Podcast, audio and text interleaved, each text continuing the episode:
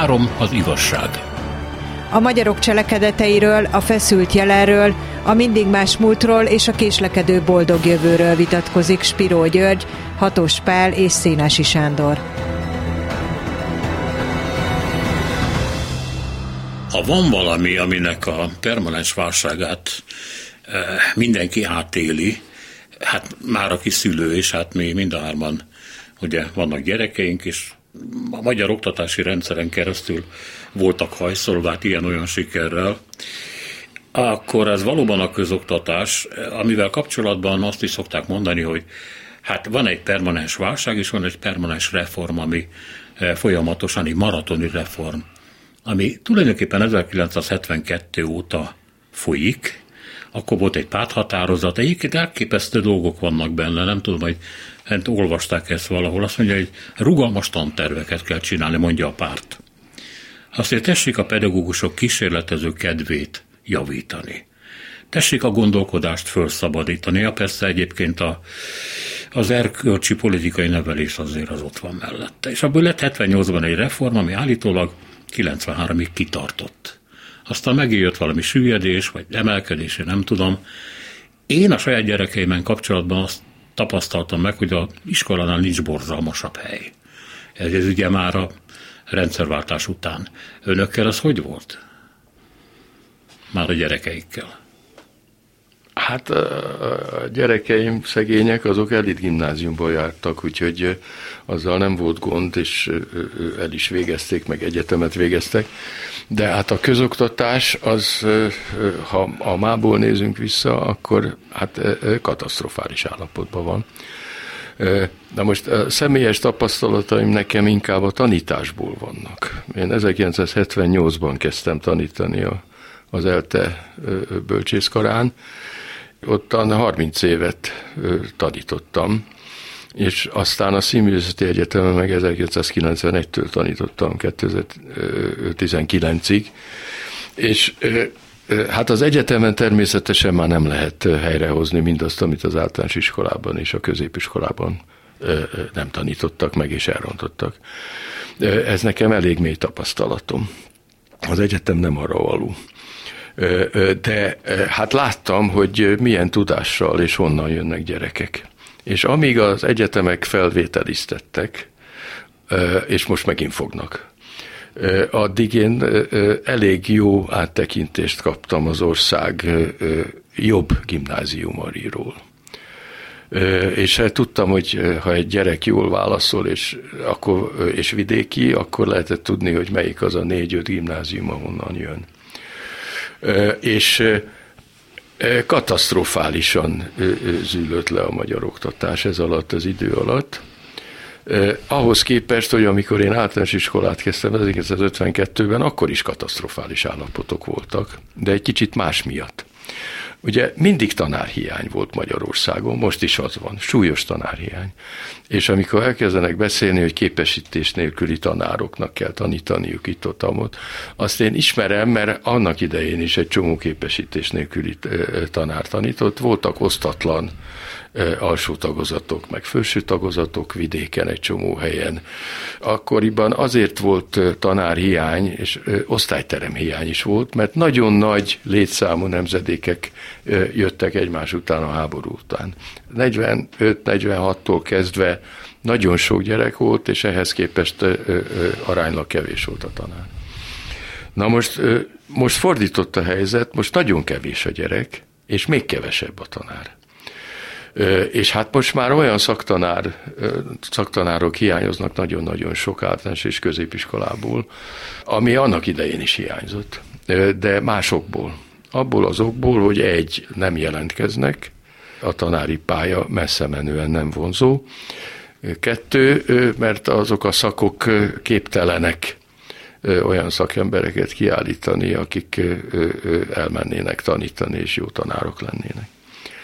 Na most, ami történt, az tulajdonképpen nem foglalható össze úgy, hogy állandó reform van, mert ez a reform, ez nem reform, ami most történik. Már jó ideje nem reformról van szó, hanem kényszerintézkedések tömegéről, amelyek általában el vannak késve.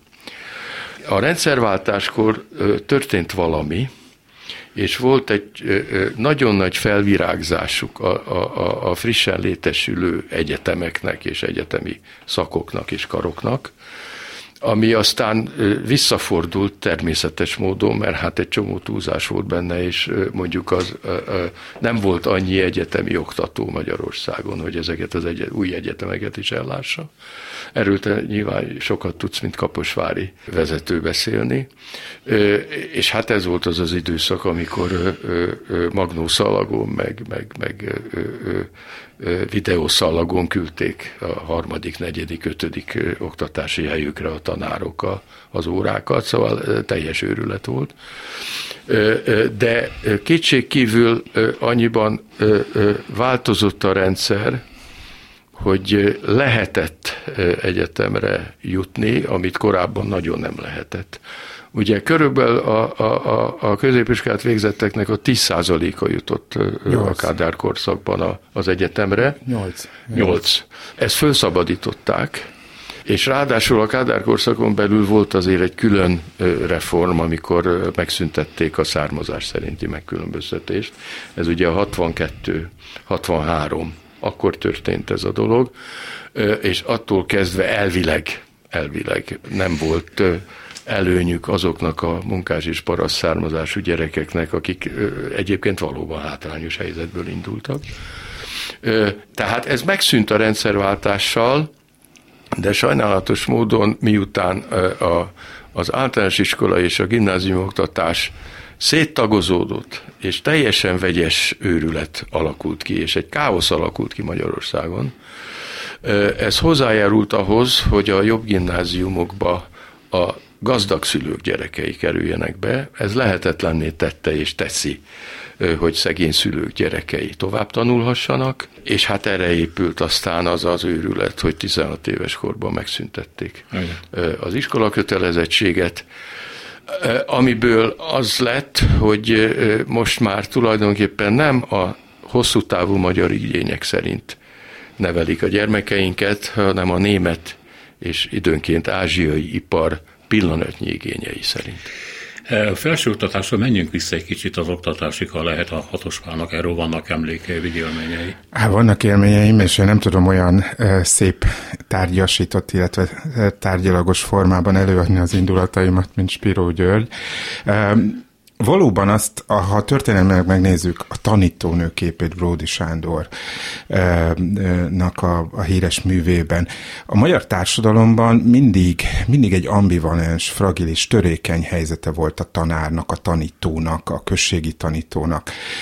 Nem csupán negatív, lenézett, de nagyon erőteljesen az, és itt azt gondolom, hogy ez egy sokkal nagyobb folytonosság, hogy ez csak a Kádár korszakig, vagy a rendszerváltást követő hatalmas egyenlőtlen tevékenységi felszabadulásig kövessük vissza ezt a dolgokat, tehát sokkal régebbi ez a dolog, de ugyanakkor volt ennek egyfajta kiemelkedése. Az én nagyanyám azt mondta, hogy hogy a kilenc gyermekének, hogy menjenek el, tanuljanak, hogy ne a földet kelljen túrniuk, és az ő ö, horizontján a tanítói pálya volt az, ami tisztességes, és nem alázza meg az embert, mint a, a földműveléshez, a mezőgazdasági, a paraszt sorshoz fűződő mindenféle dolog. Tehát, hogy ö, azt is hozzá kell tenni, hogy a tanítónak, a pedagógusnak volt, ö, és máig van nyomokban egy pozitív képe is.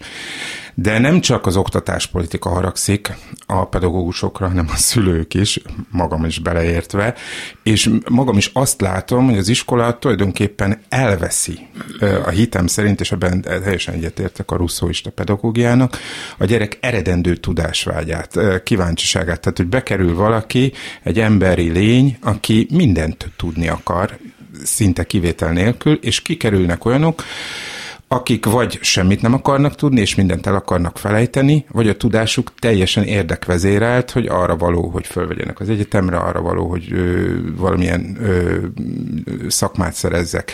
Ez nem pusztán magyar ö, helyzet, hanem világ szinten jelentkezik. Én Pekingben azt is hallottam, hogy tülekedés folyik az elit óvodái helyekbe való bekerülésért, ahol már ö, gyakorlatilag azt megtanítják a kis kínai ö, gyerekeknek, amit nálunk a fejlett matematika oktatás hazájában mondjuk az alsó tagozaton tanítanak, meg a komplet szorzótáblát, egyebeket. Tehát, hogy van egyfajta olyan átalakulás, olyan rémisztő átalakulás az oktatásnak, ahol az iskola nem a biztonság helye, nem a kifejlődés helye, hanem, hanem gyakorlatilag ahol a tőkés verseny elkezdődik, és ahol elkezdődik a kiválasztódás. Azt gondolom, hogy 1990 után ez az, ami dominánsan meghatározó lett, és mélységesen és szomorúan értek egyet azzal, hogy az iskola az egyenlőtlenségek konzerválásának a helye, és, és ezen se jobb, se bal nem tudott, szerintem a jelszavak szintjén túl nem is akart változtatni.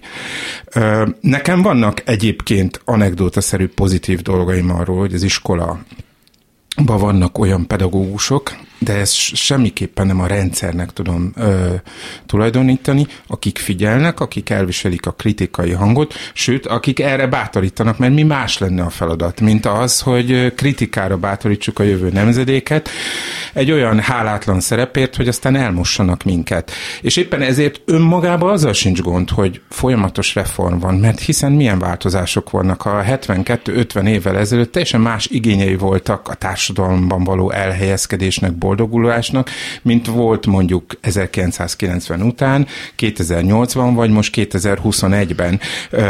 Gondoljunk csak itt a Covid-ra, az online oktatás kihívásaira, tehát önmagában ezzel nincs gond, hogy ez egy szakma lett, amelynek vannak bizonyos objektív szabályai.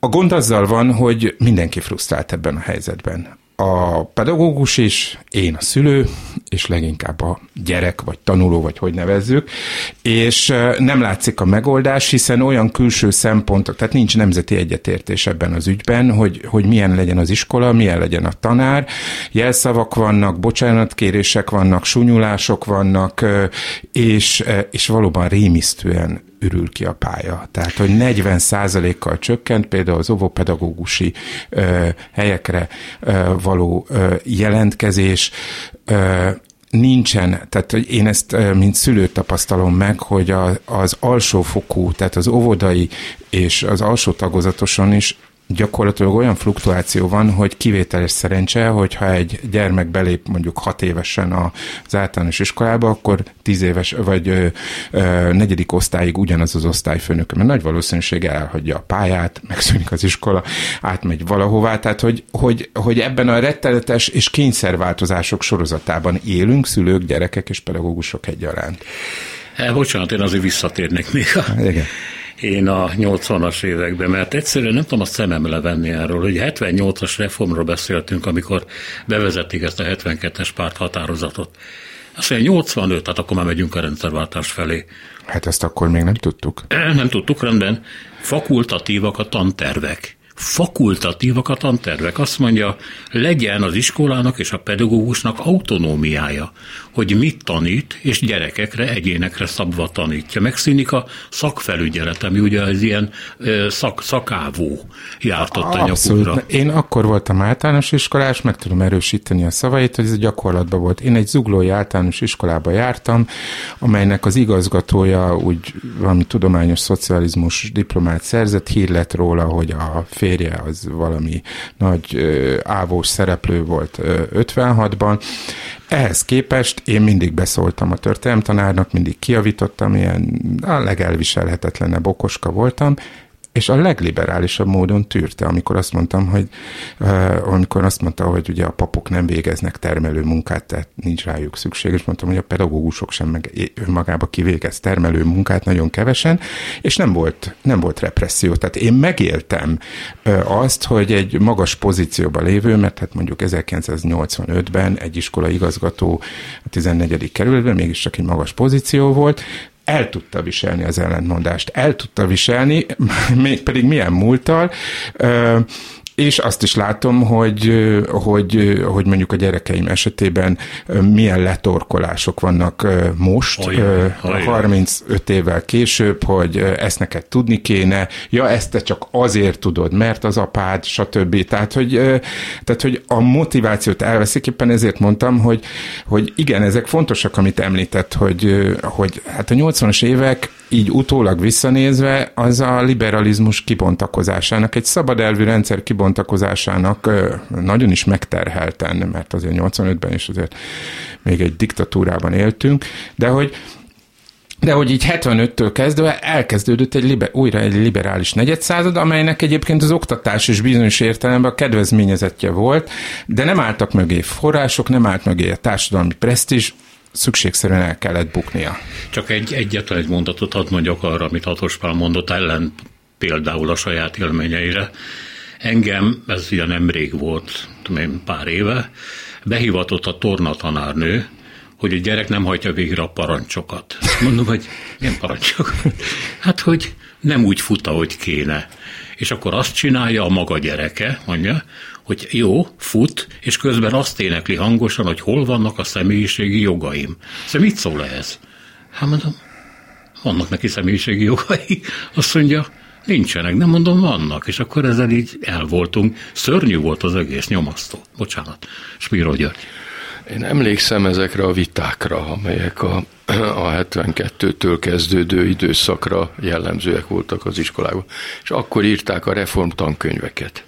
És például kétség kívül Veres Andrásék írtak egy nagyon jó és érdekes, igen, meg, meg Bojtár Endre, meg igen. jó páron benne voltak, egy sokkal liberálisabb szellemű és a világirodalomra is modernebbül kitekintő irodalomtankönyvet, meg szöveggyűjteményt. Én azon jöttem fel, igen. Hát te neked már szerencséd volt. Nekem meg az volt a szerencsém, hogy egy, egy rákosista, kádárista korszakban nagyszerű magyar tanáraim voltak, az is segített. Különben nem lettem volna Ezek író. nem kitöltött írók voltak, akiket beraktak tanának, ilyen Szabó Magdák? Nem az volt az érdekes, tehát nem az volt az érdekes, hogy kit, mert akkor még volt konszenzus, hogy kik a, a jó írók és kik a rossz írók. Aha. Hát ma már ilyen konszenzus nincs, ma csak politikai szempontok vannak. Hanem a szemlélet volt más. A szerző és az irodalom történeti jellegű megközelítést, a műközpontú megközelítést kezdte átvenni, és hát ha nem is strukturalista elemzéseket, de azért komolyan vehető elemzéseket írtak le, és ebből a jobb tanárok nagyon jól tudtak tanítani. Hát a gyengébb tanárok, meg akik nem ehhez szoktak, azoknak ez nagyon nehéz volt természetesen. És teljesen egyértétek azzal, hogy anyagilag viszont ez nem volt megtámogatva. Néha el szoktam mesélni, mert jellemzőnek tartom, nem azért, mert velem fordult elő. 1969-ben az ötvös kollégiumba kijött Kádár János, és ott egy műsoron kívül, mert ott általában a kérdések, mint kiderült, egyeztetve voltak, hogy mit lehet tőle kérdezni. Én hivatkozva a nem sokkal korábbi vasúti balesetekre, volt egymás után azt hiszem három emberáldozatokkal.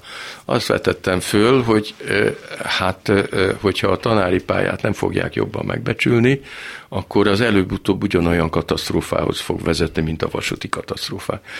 Kádár nem válaszolt, nem rúgta ki az egyetemről, tehát ez azt mutatja, hogy akkor már azért sokkal liberálisabb volt a szellem, bár sokan mondták, hogy na most ezzel végeztél magaddal, de nem történt semmi. Tehát már akkor, azért emlékszem rá, hogy már akkor nagyon feltűnő volt, És hogy, hogy más... Bejött, hogy bejött a profécia? Azóta hát bejött sajnos, bejött, mert azóta is egyre kisebb a tanárok anyagi megbeszültsége, Miközben ez az értelmiség és iskola ellenes és tudás ellenes habitus, ami itt időnként felfelbukkant, nem mindig a magyar történelemben, például a horti rendszerben azért ez nem volt olyan egyértelmű, legalábbis az elit iskolákkal kapcsolatban nem volt az, de aztán a Rákosi korszaktól kezdve végig kíséri Magyarországot, és a kormányzatok nyíltan vagy bevallatlanul értelmiség ellenesek.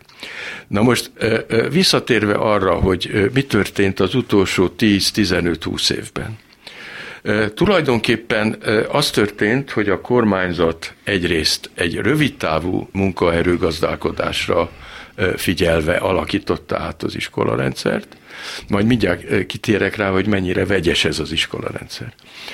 A másik pedig, hogy el kellett döntenie a hatalomnak, érzésem szerint, hogy kitől fél jobban. A műveletlen és iskolázatlan tömegek lázadásától, vagy a munkanélküli diplomásoknak a lázadásától.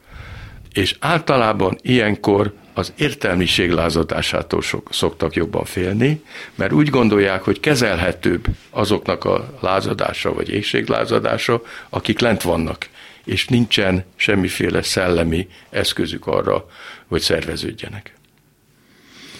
Hmm. Ahogy látom, egyébként az egy társadalmi stratégia volt a rendszerváltás után, hogy aki tehette, minél inkább iskolába küldte a gyerekeit, és minél hosszabban ott tartotta, tehát ha lehetett középiskolába, ha lehetett gimnáziumba, és a gimnázium után, ha lehetett, akkor felsőoktatásba.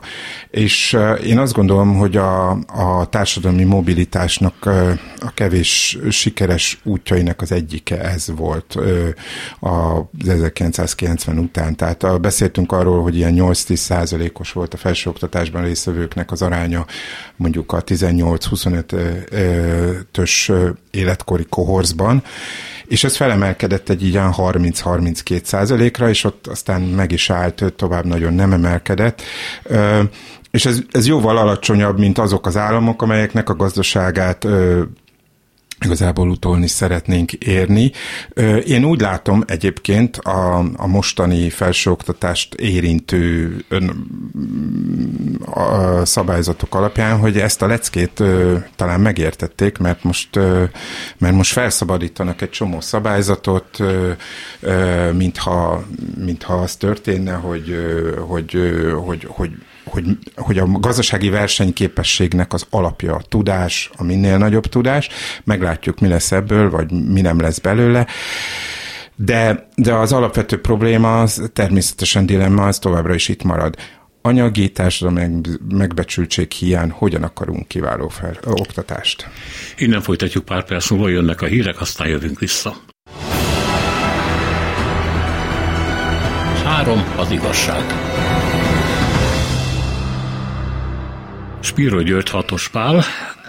Kérdésem az lenne önökhöz, hogy Hogyha veszük Finnországot és Magyarországot, két elmaradott országról beszélünk, ugye? Tulajdonképpen Finnország a 19. század végén még rosszabb állapotban is volt, mint a monarchiában levő Magyarország, aztán hirtelen kilőtt, és ma a világ egyik legfejlettebb iskola rendszerével, rendszerével dicsekedhet, amit mi csak itt nézünk és szeretnénk utolérni.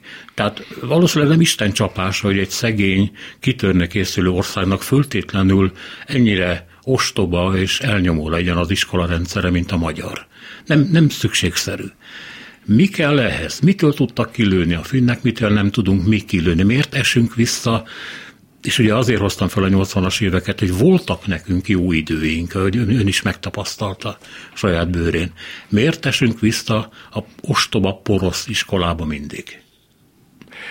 Én furnám ezt a porosz iskolarendszert, meg ez nem stimmel, ez, ez, ez, egy, ez egy bizonyos szempont, hogy ottan valamit a gyerekekkel bemagoltatnak, meg nem stimmel ez a porosz, mert Európának nagy részén úgynevezett porosz iskolarendszer volt, legalábbis a monarchiában, meg Németországban mindenképpen.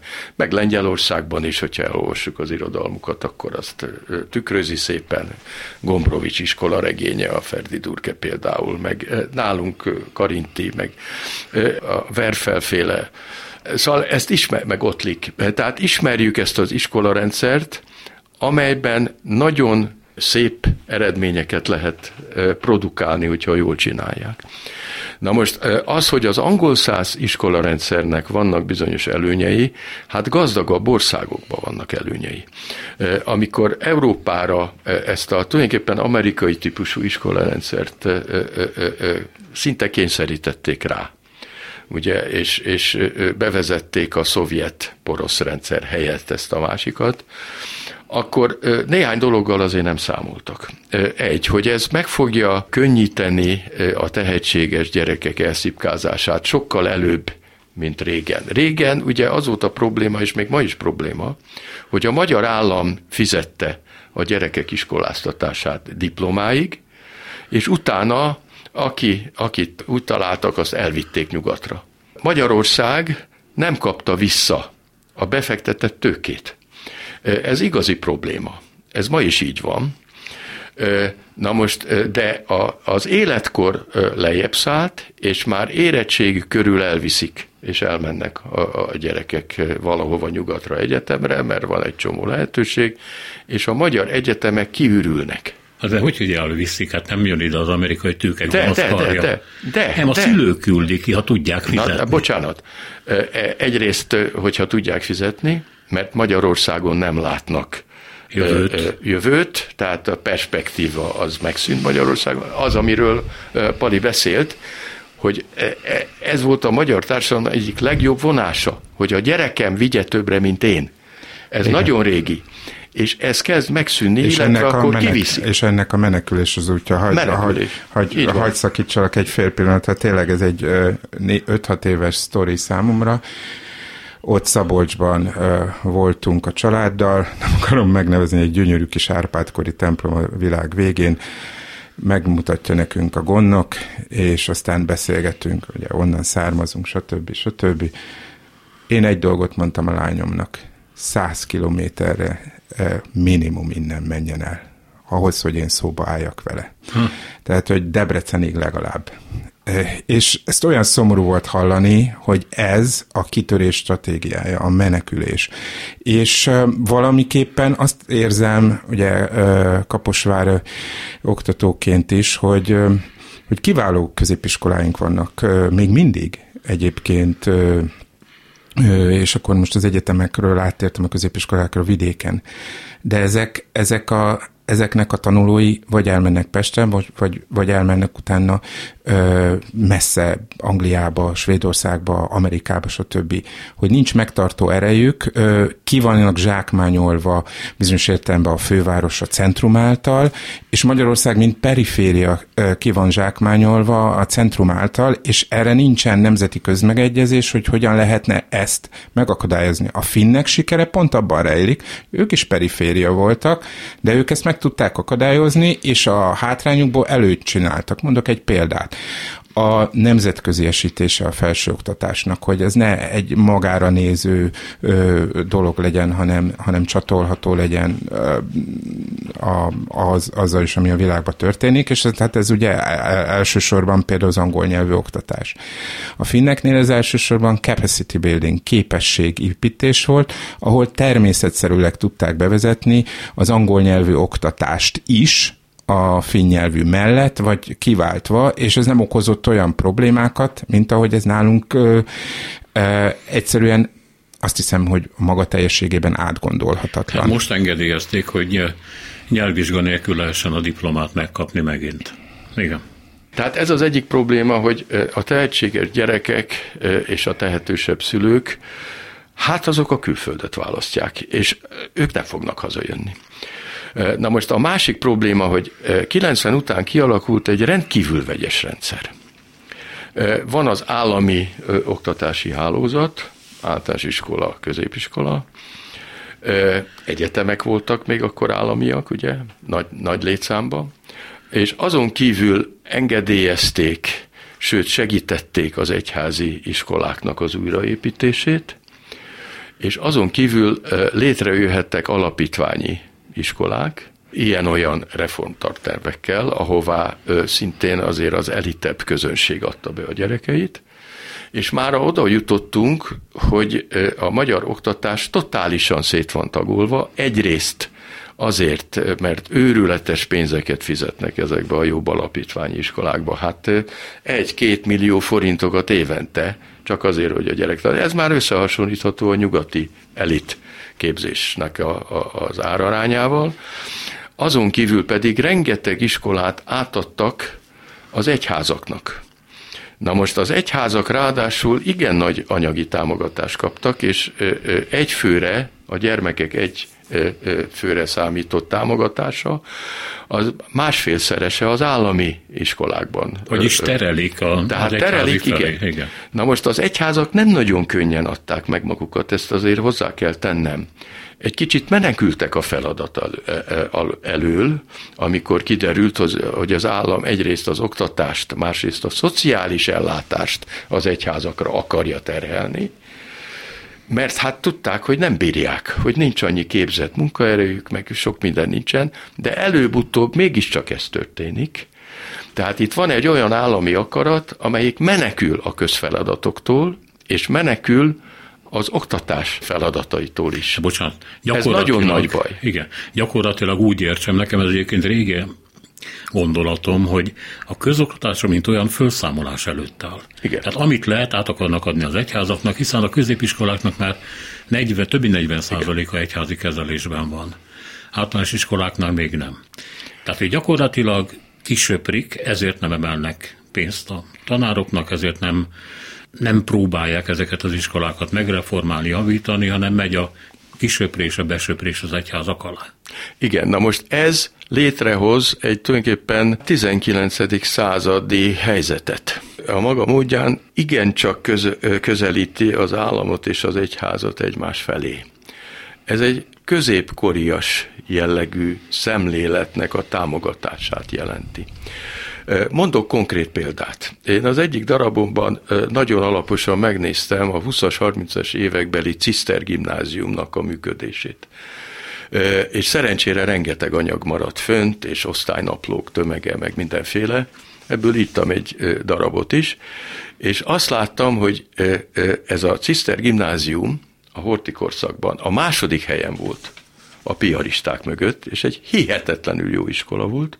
Akkor még 8, is, 8 éves volt ez a középiskola, és rendkívül magas osztálylétszámok voltak, 50-60 fő, és vallási hovatartozásra való tekintet nélkül vettek föl diákokat, tehát fölvettek protestánsokat is, meg fölvettek zsidókat is, és nagyszerű elitet képeztek a, a, a magyar egyetemek számára. Na most ugye ez József Attila gimnázium lett később, és aztán visszaalakult Ciszter gimnáziumá, és hát a magam bőrén tapasztaltam, hogy a legsúlyosabb szélső jobboldali oktatás folyik ebben a mai Ciszter gimnáziumban. Tehát rémes a helyzet. Na most egy csomó, helyzet, csomó helyen ez történt. Vannak kiváló például a piaristák ma is jók, meg sokan jók, Na de hát az egész oktatás megy vissza a középkorba igazából. Hatosban? Nekem más a tapasztalatom. Egyrészt én ugye középiskolába akkor jártam, amikor nyolc egyházi középiskola volt, és tulajdonképpen alternatív kultúrát jelentett, és számomra szemnyitogató volt a Győri Bences gimnáziumban 85-89 közé ö, járni, tehát nekem a szabadságvilágát jelentette, ahol Virgíliát olvastam, ahol a nyúli szőlőkben az akkor induló tanárommal Márairól beszélgettünk meg, hogy mennyire gicses a gyertyák csonkig égnek, viszont a naplókat mindig érdemes újra és újra elolvasni, és stencilezve megkaptam. Tehát nekem ez a szabadságvilágát jelenti. De visszatérve, igen, 1990 után volt egyfajta liberális jövőkép, amely a szabad oktatásban, ennek is nagy magyar hagyománya van, látta a jövőjét, és volt egy konzervatív jövőkép, amely azt mondta, hogy 1948 előtt, amikor az iskolákat erőszakkal vették el az egyházaktól, akkor, tehát az ahhoz való visszatérés, az ugye régen minden jobb volt, az aranykor, stb. És valószínűleg egyébként, sőt, biztosan az a kép ért a konzervatívokban és a konzervatív oktatáspolitika proponálóiban, amelyet most Gyuri elmondotta, a Cisztercita gimnázium két világháború közötti, és gondoljunk akár az evangélikus Fasori gimnáziumra, annak a világhírű tanulóira, akik, akik nyilvánvalóan nem egyfajta szigorú luteránus dogmatikát hoztak haza, sőt, egyáltalán nem volt ez cél. És én még mondok egy paradoxont, azt, hogy az egyházak ekkora szerepet vállaltak a közép középoktatásban ez egy 200-220 éves dolog, ez a józsefinista reform csak akkor maradhat meg az egyház, csak akkor maradhat meg az egyházi vagyon egyházi kezelésben, hogyha az hasznos társadalmi célt szolgál, oktassanak. A bencések nem oktattak addig. Mindig hivatkoznak az ezer éves panohalmi bencés oktatásra. Panohalmán középiskolai oktatás 1940 óta van, még mindig ott van Csánó grófnak a képe, szegénynek, ugye, akit ugye szembefordul Mussolinivel, és ugye ki is végeztette. Elég nagy huncut volt egyébként, de hogy az a lényeg, hogy ugye az egy modern oktatás dolog volt, és valóban az is igaz, hogy a két világháború között a népoktatásra is igyekeztek odafigyelni, 5000 új iskolaépület épült, annak ellenére, hogy a fókusz mégiscsak a felső középosztályra esett. Én ebben, a, ebben az eltérésben, és az egyház, és az is, az is teljesen igaz, hogy az egyházak egy jelentős része félt attól, mert tudta, hogy mennyivel más bőrben van 1990 után, és most 2020-ban, mint volt 1948-ban. Ne felejtsük el, 1948-ban volt talán a legvallásosabb a magyar társadalom. Tömbbe voltak a templomok. És ez nem csak a katolikus templomokra volt igaz, hanem a protestánsokra is. Nagyon élénk és változatos volt mondjuk a zsidó egyház közösségi élet is. A század közép egy ilyen vallásos fellendülés volt, Ma teljesen más a funkciója, és elég akár Jelenics Istvánnal való nemrégi interjút is elolvasni, hogy mekkora kudarc élmény például számára a piarista szakmunkás képző, amit hát tényleg hatalmas, nagyon tiszteletre méltó egyéni áldozatta is hozott létre. Tehát itt van egy kudarc történet, és az is benne van, hogy én azt gondolom, hogy az egyházi iskolák ö, iránti, ö, hogy is mondjam, nyomulás, ennek azért társadalmi alapja is volt. Akármennyire is gyalázatosan viselkedtek mondjuk kollaborációban az egyházak ö, 90 előtt, mégiscsak ö, több olyan felmérés született, hogy a legelfogadottabb társadalmi intézmények maradtak 1990 után. És egyáltalán biztos, hogy valaki azért küldi egyházi iskolába a gyerekét, mert hogy elfogadja a katolikus katolikus tanítást a, az eukarisztiáról, vagy a, az úrvacsoratételről, hanem van valami homályos elképzelése, hogy az egyházi oktatás jó, az jó embert nevel, stb. Ez, ez itt ugye maga a vallásosság, szekularizáció vitája is. Az viszont tényleg valóban szomorú, hogy az állam nem tud és nem bízik magában, azon kívül, hogy kvázi parancsokat ad, hogy hogyan lehetne megkerülhetetlen résztvevője az oktatásnak, hiszen az állam felelős elsősorban az állampolgáraiért. Nem véletlen, hogy ez egy olyan körmagyar ez az egész oktatási ügy, ahol senki sem igazán boldog, és, és még egy utolsó szót tényleg arra is, amit Gyuri mondott az alapítványiskolákról. Igen, a szabad iskolák között vannak nagyon jók és nagyon kiválóak, de ez a keveseknek a játszóterepe, magának a társadalmi igazságtalanságnak, vagy az elviselhetetlen egyenlőség, egyenlőtlenségeknek a szimbóluma. Egy dolgot azért, hogy beszúr az állam, ugye korábban volt a erkölcsi politikai nevelés, most van a nemzetnevelés. Azért ezt ne hagyjuk ki ebből. Bocsánat, Spiro György. Igen, a másik ennek a szellemi oldala. Ugye vannak kötelező nemzeti tantervek.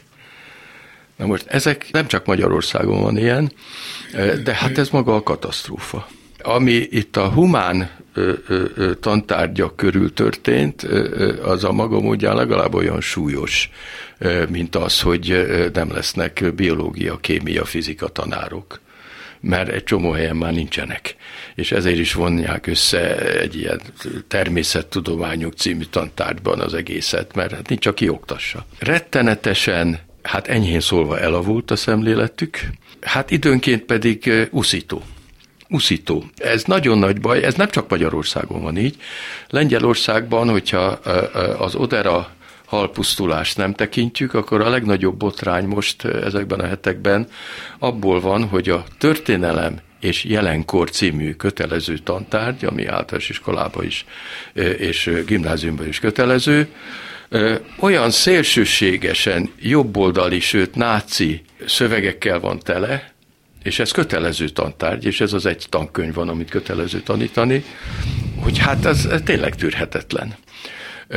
És hát, tehát nem csak Magyarországon van ilyen jelenség, és, de ez azt jelenti, hogy ahol még beleszól az állam az oktatásba, ott időnként szellemileg rendkívül elavult és kártékony módon teszi.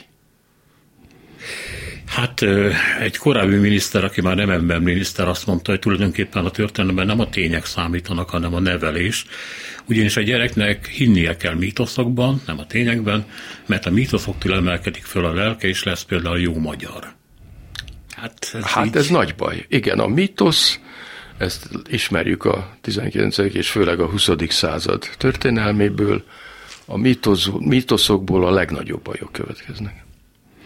Én azon csodálkozom, hogy ugye tényleg, ha a magyar, modern magyar oktatásnak a forrásaihoz visszamegyünk, mégiscsak ilyen ötvös, meg Trefort nevét találjuk, és itt arról beszélgetünk, hogy mekkora kudarc mindez, és visszakanyarodnék a, a finn ö, oktatáshoz, hogy, hogy én azt gondolom, hogy persze az állam szerepe, meg az állam, ö, a kormányzat szerepe az, az minden ö, tekintetben ö, döntő Magyarország Magyarországon, és mindig is az volt, de hogy a társadalomnak a szép szad, ö, szétszabdaltsága, ö, a kasztosodás szót nem használnám, de azért mégiscsak olyan, olyan ellentétek feszítenek mikrorégiókban és mikrotársadalmakon is belül, amely számomra inkább magyarázók. Tehát, hogy a finn társadalom jó értelemben véve homogénabb, itt is árnyalnék, hiszen ott is volt egy nagyon véres polgárháború mondjuk a függetlenség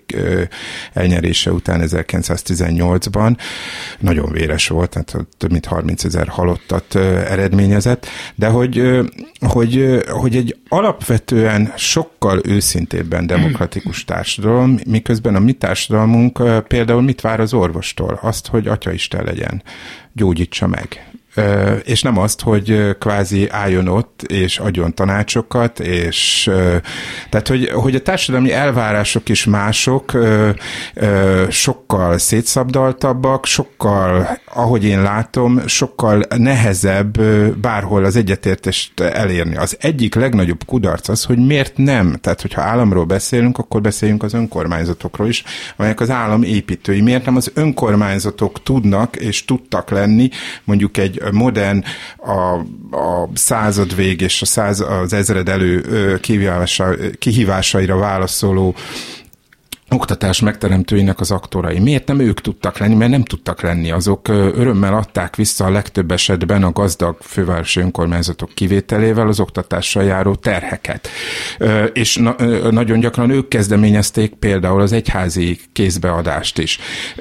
Miért, miért, miért tartunk itt? Miért van ez, hogy, hogy az a fajta önkormányzati törvény, ami ugye 1990-ben született, az, az, az, az nekem ez egy keserű csalódás, de de önmagában is megbukott. Az abba foglalt eszmék, amelyek mondjuk alapjai lehetnének egy, egy gyümölcsöző, sokszínű oktatásnak, és, és a társadalom minden szereplő számára hozzáférhető oktatásnak, tehát ez megbukott. Ez megbukott. Miért?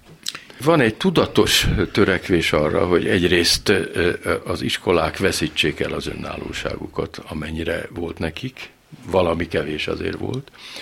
Egyrészt a kötelező tantervek leszűkítésével és a tankönyv kiadásnak az államosításával, teljes államosítás történt, és nem szabad ilyen-olyan, amolyan más tankönyveket használni. A másik viszont az, hogy széttagolták, és a legkülönbözőbb, ki tudja milyen nevű minisztériumok alá sorolták be az általános iskolákat, a középiskolákat, meg az egyetemeket. Az egyetemek egy része már nem is egyetem tulajdonképpen, csak úgy hívják, mert ilyen magánalapítvány lett belőlük, és az állam nem is tud befolyásolni ott semmit, tantervet sem, meg egyáltalán nem tud számon kérni, akármilyen kormányzat is lesz Magyarországon, mert azok úgy önmagukban létező valamilyen gazdasági, nem tudom, milyen egységek lettek. Na most emiatt nem is lehet egységesen föllépni, mert nincs az a hatalmi központ, az a ö, ö, tulajdonképpen közigazgatási ö, ö, ö, hely, amely elé ki lehetne vonulni, és együttesen esetleg tiltakozni. Ez teljesen széttagolt az egész magyar oktatás. Kiszervezték az államot? Persze, hát az állam az, az szinte megszünteti önmagát, de, de ez nem a leninista dolog, hogy annál inkább megszűnik az állam, minél erősebb lesz, hanem itten az államnak a gyengítése, az állami funkcióktól való menekülés, és párhuzamos erőközpontok létrehozása folyik, most már jó ideje, és ez a, a, a legrosszabb, ami a magyar közoktatással történhetett. Még egy mondat, Matos Pál. Reméljük. Le fogja zárni a beszélgetést, gondolja meg a mondatot. Azt gondolom, hogy ezt a, ezt a beszélgetést csak folytatni lehet, és eh, reménykedni abban, hogy, hogy az új nemzedék elmossa a mi öreges dilemmáinkat. Ez újra kell strukturálni mindent szinte. Köszönöm szépen Hatos Pálnak, Spíró Györgynek. Találkozunk a következő héten, hétfőn, három órakor. Önöknek köszönjük a figyelmet. A műsort Selmec János szerkesztette, a műsorvezető Szénási Sándor volt. Minden jót!